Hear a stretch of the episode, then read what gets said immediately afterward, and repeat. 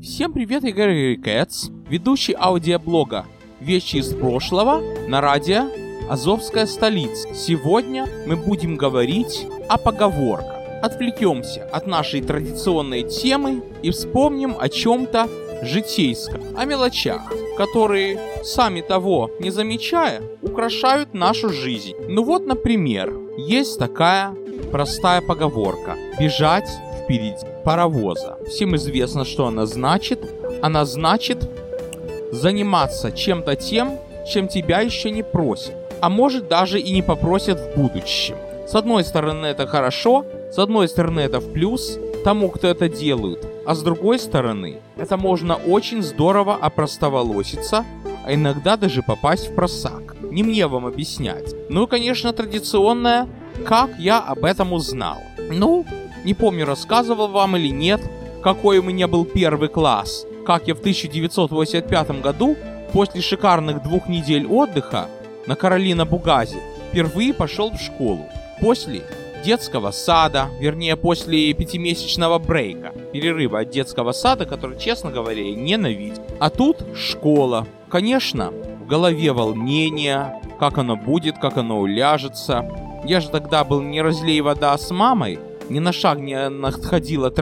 И вот, представьте себе, все нормально. Пошел в школу. Конечно, меня от нее тошнило в буквальном смысле тоже, но скорее в переносном. И вот первую неделю мы пишем там всякие загогулины, всякие крючочки. Это чистописание. Правда, совсем недавно я порылся в квартирных архивах, посмотрел на свою тетрадь первого класса по чистописанию и подумал, да неужели это я так когда-то красиво писал? Сейчас бы так красиво писать, это же успокаивает. Это сейчас я в свои 40 лет пишу, как курица лапой. У нас в Нью-Йорке доктора пишут еще хуже. Это специально так, чтобы их не поняли, но как-то фармацепты их понимают. Даже есть такое выражение у нас. Он пишет как врач, пишет как доктор. Или почерк как ученого. А тут чистописание. И вот уже почти месяц, как мы проходим это чистописание.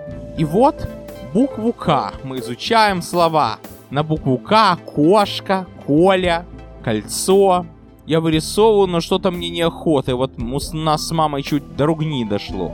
Но слава богу, упражнение с буквой К я закончил. И на радостях я говорю, давай S, давай изучать букву S. Ну нет, не потому что после К идет S, потому что АКС это сокращенно контактная сеть, а просто потому что она следующая в букваре. А мама говорит, не стоит нам бежать впереди паровоза с буквой S. Вот, вот представь себе, едет поезд, все там с буквой S, а ты бежишь впереди паровоза. Я тогда представил платформу Лиманскую на Каролина Бугазе. Даже помню, как мне показалось, что вместо головы этой электрички, это R9E, был паровоз. У этого паровоза был токоприемник. Хотя, знаете, ребята, я по правде скажу, что есть такие паровозы, которые на электрической тяге, в смысле с электрическим подогревом. Есть и такие паровозы, ребята. И вот совсем недавно, друзья, я вспомнил, когда у нас был ретропробег в Нью-Йорке, и тоже старинный такой состав, но электрический ехал, мне тоже вспомнил, что вот сидят в нем и едут с буквами какими. И даже когда звучит песня Тома Джонса или Хампердинка, не Том Джонса, начинается что-то Let me, let me, та-та-та-та-та, тоже вспоминаю эту картину, что едут в паровозе ребята и держат ВС. То есть не бегите впереди паровоза, ребята. А вообще открою вам один секрет. Когда моя двоюродная сестра училась в Ленинграде. Она старше меня лет на 9. У нее в классе был один ученик, отличник круглейший. И вот секрет его был в том, что он шел на два урока вперед. Когда в школе это нормально бежать впереди паровоза. На работе, когда либо так, либо так, это ненормально. Очень поняли. Следующая забавная поговорка. Нет. Я лучше расскажу, как я о ней узнал. А то скажу, весь юмор пропадет. Итак, 23 февраля 86 года. Снег не помню, был или не был. Даже если не был или был, то небольшой снег. Был лютый мороз. И мы с папой пошли гулять в парк Ильича. 22 февраля был шикарный день. Мне подарили три игры в пути, о которой мечтал, это бумажная игра карусель лото и мини-карусель лото. Это был фан, это было замечательно. Казалось бы, вот какого Рожна, извиняюсь, еще надо для полной радости. И вот, как обычно, воскресным утром гуляем по парку Ильича, как обычно. Зашли в тир. Ну, иногда мы туда ходили, это, знаете, какой тир? Не совсем настоящий. Во всяком случае, сразу скажу, чем там стреляют. Там стоят винтовки, такие вот привязанные, привинченные к прилавку, извиняюсь за каламбур с привинченными винтовками, и закладывают в них такие вот маленькие-маленькие тировые пуль. Детстве мне казалось, что там, наверное, порох или хотя бы сера, ну, пистоны, которые под трамвай бросали. Многие, но не я. Ну, потом я узнал, что это такая вот пневматический тир, что там капелька воздуха, при выстреле она раздавливается, в результате эта гильза или патрон летит и попадает в цель. Когда этот патрон попадает в цель, происходят забавные вещи, потому что цель забавно себя ведет. Например, если попадешь в маяк, то он зажжет надпись «Одесса – город-герой». Попадешь в рыбака, он поднимет рыбку с удочки. Попадешь в глобус, он начнет так крутиться, и там моторчик, он так крутится, такое впечатление, что глобус воет. И вот я стрельнул, и папа говорит, ну ты молодец, два патрона в трубу. Я только свихнулся и спрашиваю, а где здесь труба? Ну, наверное, тут происходит такое, что, наверное, есть какая-то труба между этой винтовкой, прилавком, что отработанный патрон идет в трубу, а потом из трубы достается, перештамповывается и по второму разу. А, кстати, звук выстрела там совсем не громкий. Ну, конечно, когда сам стреляешь, так это такой вот щелчок ощутимый, громче, чем а, затвор от камеры. Но когда стоишь, стоишь снаружи, в очереди, скажем, на веселый поезд, так этот щелчок не громче, чем щелчок от затвора камеры. Это все в нашем родном Одесском парке Ильича. А в Америке я узнал, что здесь даже бумажный. А вообще знаю слух, что есть такая штука, как бибиган в Америке. Одного парня даже убили, потому что не хотел его бросать. Полиция так себе. Короче говоря, вернемся к трубе. В трубу это не значит. Там есть специальная конструкция. В трубу это значит в никуда. То есть в мусорное ведро, чтобы не сказать. Ну еще, можно сказать, допустим, выстрелил в молоко. Это известная поговорка. Ткнул пальцем в небо. Ну ладно, бог с ней с этой трубой. Следующая забавная история с поговоркой произошла со мной в Ленинграде. Я не помню, рассказывал вам или нет, что у меня была да, очень приметная поездка, фактически моя последняя поездка в Ленинград в 91 году. Совсем недавно, 28 лет назад. Мы с мамой приехали, гуляем по городу, Дошли до киоска на углу Невского проспекта и улицы Желябова. Вижу красивая фактурная карта Ленинграда. Думаю, вижу что-то новое, интересное. Спрашиваю продавщицы, сколько стоит 5 долларов. Ну да, тогда произошла инфляция очень многое стало вдвое дороже, в четверо дороже. Например, ДЛТ, в доме ленинградской торговли конструктор, который папа мне купил, за 7 рублей, простите, рублей, а не долларов. Тогда о долларах речь не шла. Конструктор стоил 28 рублей, то есть цены на игрушки увеличились четверо.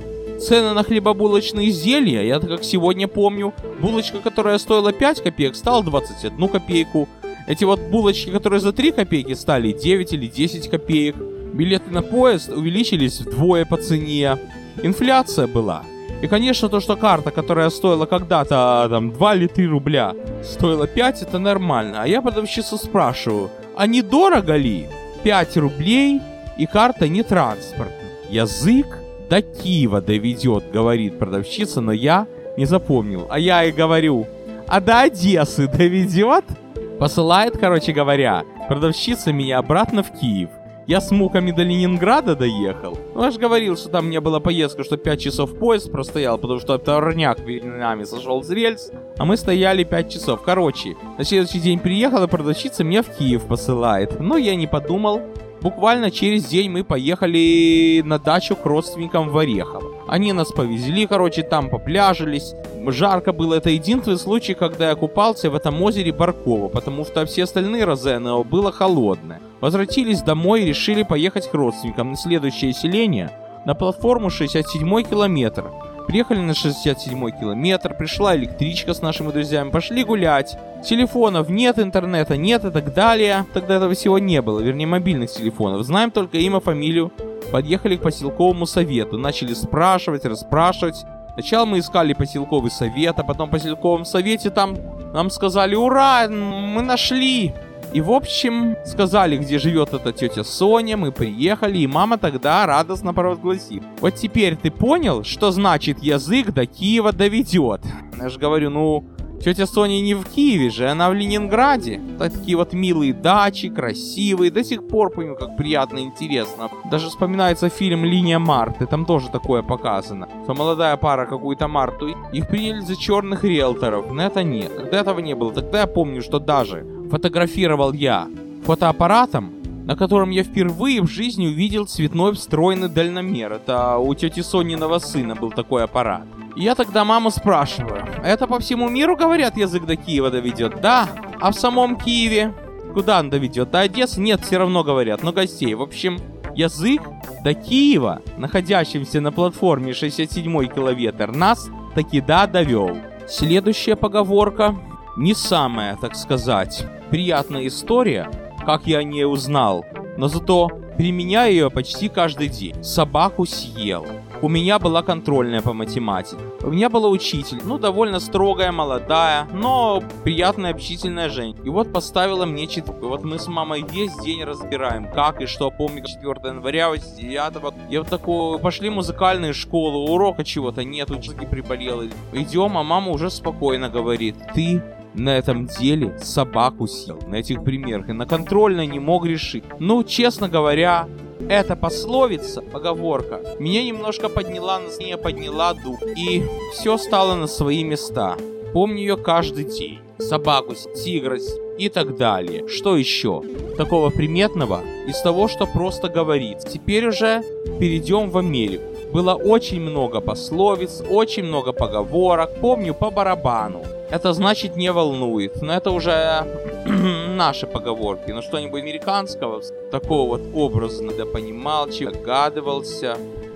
Помню, мы в тот самый Квинс ехали за учебником с идиомами, но чтоб я что-то вспомнил из этого учебника, не очень. Я помню, что стендаут это выделяться. До сих пор у меня валяется, и до сих пор я не учу. В английском очень много идиом, которые непереводимы и это замечательно. Я помню, что дядя, который написал эту книгу Леонид Космо, Космо живет примерно там, где жил Сергей Довлатов. Но мы не о Квинсе, а о поговор. Итак, следующее американское выражение но это уже не выражение, а, скажем, название целой серии книг, которая мне врезалась в память. For Dummies. Ну, это понятно, что для американских For Dummies это было очень много букв, книг сначала компьютерных, потом на общие темы, они имели ход, это была очень хорошая серия. А потом учусь я в 12 классе, уже июнь, уже казалось бы все, забыть эту школу пора. На пляж пора пойти, как три года назад. Как помните, я вам рассказывал пару лет назад про кассету, на которой были песни, которые никогда не забуду. Песни на кассете, купленной на Брайтоне. Так вот, три года спустя мы с папой зашли в магазин русской книги Санкт-Петербург находился на 86-й стрит в Бензенхерсте, который тогда был русско-итальянским районом, а сейчас он китайско-узбекский район. Тогда там был магазин, а нет, вру, Санкт-Петербург был на Брайтоне, на 86-й не помню, как он назывался, но там был магазин русской книги, там были словари, были кассеты, были диски, литература была, были сувениры, было все, что хочешь. Впервые там я увидел диск группы Freestyle «Измученное сердце». Но дело не в этом. Я спрашиваю, есть ли у них учебник по истории штатов. Они меня посылают в соседний магазин Discount, то есть уцененных книг, где он точно есть. Я знаю про этот магазин, но отвлекся от истории. Папа там интересуется по поводу электронного англо-русского словаря, а я вижу знакомый формат книги, знакомый дизайн, такая вот желтая обложка, с черной полоской типа доски for dummies. Такой дизайн. И пишется Windows для чайников. Слово чайников взято в кавычки. Excel для чайников, Word для чайников, все для чайников. И помню, первый или второй раз видел, но я понял, что по-русски дами называется чайник. По-русски эта серия называется «Для чайник». Странно, почему у политкорректных американцев используется такое слово, как «дами». Дело то, что у американцев есть слово «ступид», тупица. Так вот, ступид — это тупица оскорбитель. Это дами я не знаю. Ну такой вот дуб, дубовый. Дами. Сам, сами слышите. Дам-дам-дам-дам дами. А здесь чайник. Вот недавно я специально смотрел в интернете, откуда произошло это выражение, почему для чайников, а не для стрюль, не для этих самых долболобов или не знаю для кого. Но не писать же Windows для дебилов. Потому что на жаргоне водителей чайниками называли частников, которые не умели водить, соревновались. Так чайник, частник одна буква разница. Потом еще чайниками называли неопытных туристов, которые фотографировались и как-то их поза напоминала чайник. Что говорят? Чайник, как это будет голова. А еще чайник много свистит, а на самом деле просто пар. Не знаю, почему именно для чайника. Но это первый раз я тогда увидел эту книгу, и сам я тогда был чайником в американской истории. Через неделю был у меня экзамен по американской истории письменный, который я провалил, сдал облегченный, и все. И забыл я эту школу на три веселые буквы, чтобы не делать этот подкаст 18+. В общем, рассказал я вам уже про всю свою школу от и до, которая фактически началась такой вот цепкой фразы и закончилась цепкой фразы. Правда, успела моя школа переехать в Америку по ходу. Еще что из знаменитых пословиц. Есть, вернее, до того, как перейти на две последние, я еще вспомнил, что я посмотрел. Вот только что зашел в интернет, чисто для по приколу набрал.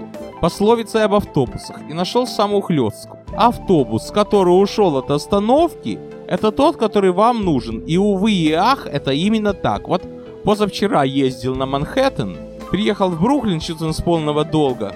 Именно этот отошел. Сел другой, проехал лишь и так далее. Так вот, у американцев есть такая поговорка, которая называется kicking proverbial tire. Kicking proverbial tire. Переводя на русский, ударять по проверенным шинам, по легендарным шинам. И сейчас я гляну в интернет и точно вам скажу, в чем ее смысл. Вот, кстати, вспомнил по ходу еще американскую идиому hit the road, тронуться. Помните песню Hit the road, Jack, and don't come back no more, no more, no more, no more.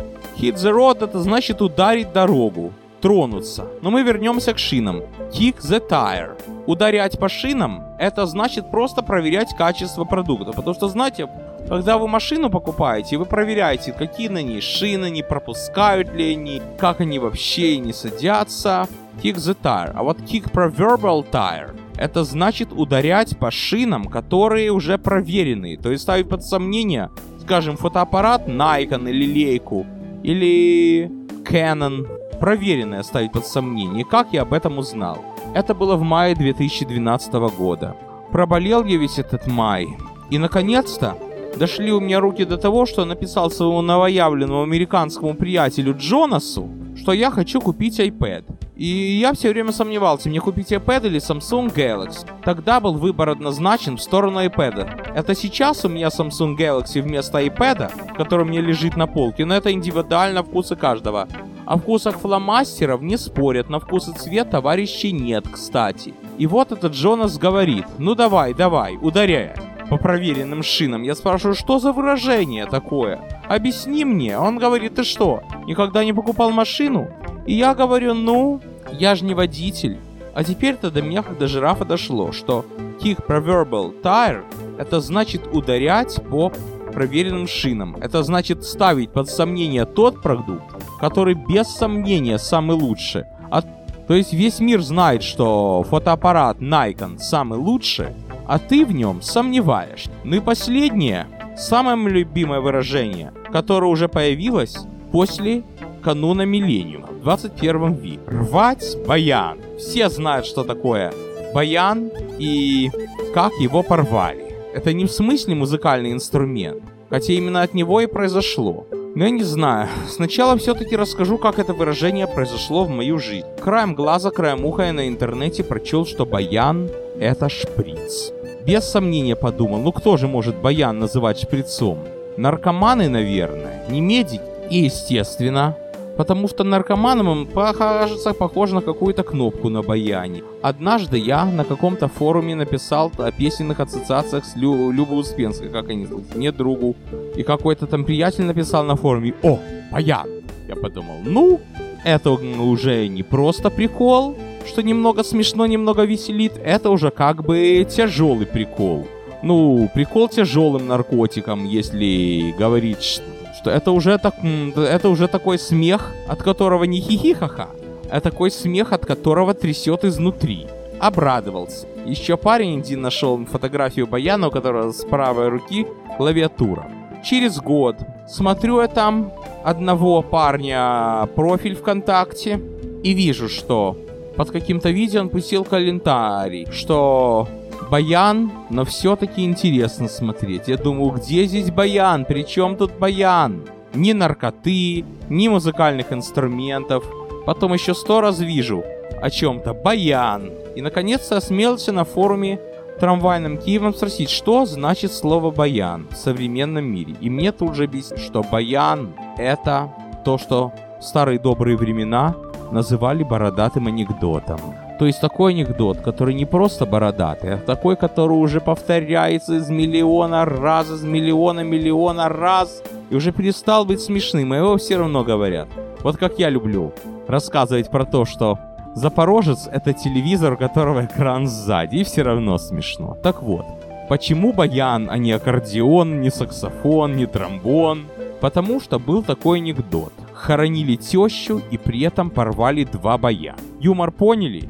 Тещи не стало, а зять был настолько рад, что играл на баяне так громко и задорно играл, что порвал один, потом второй.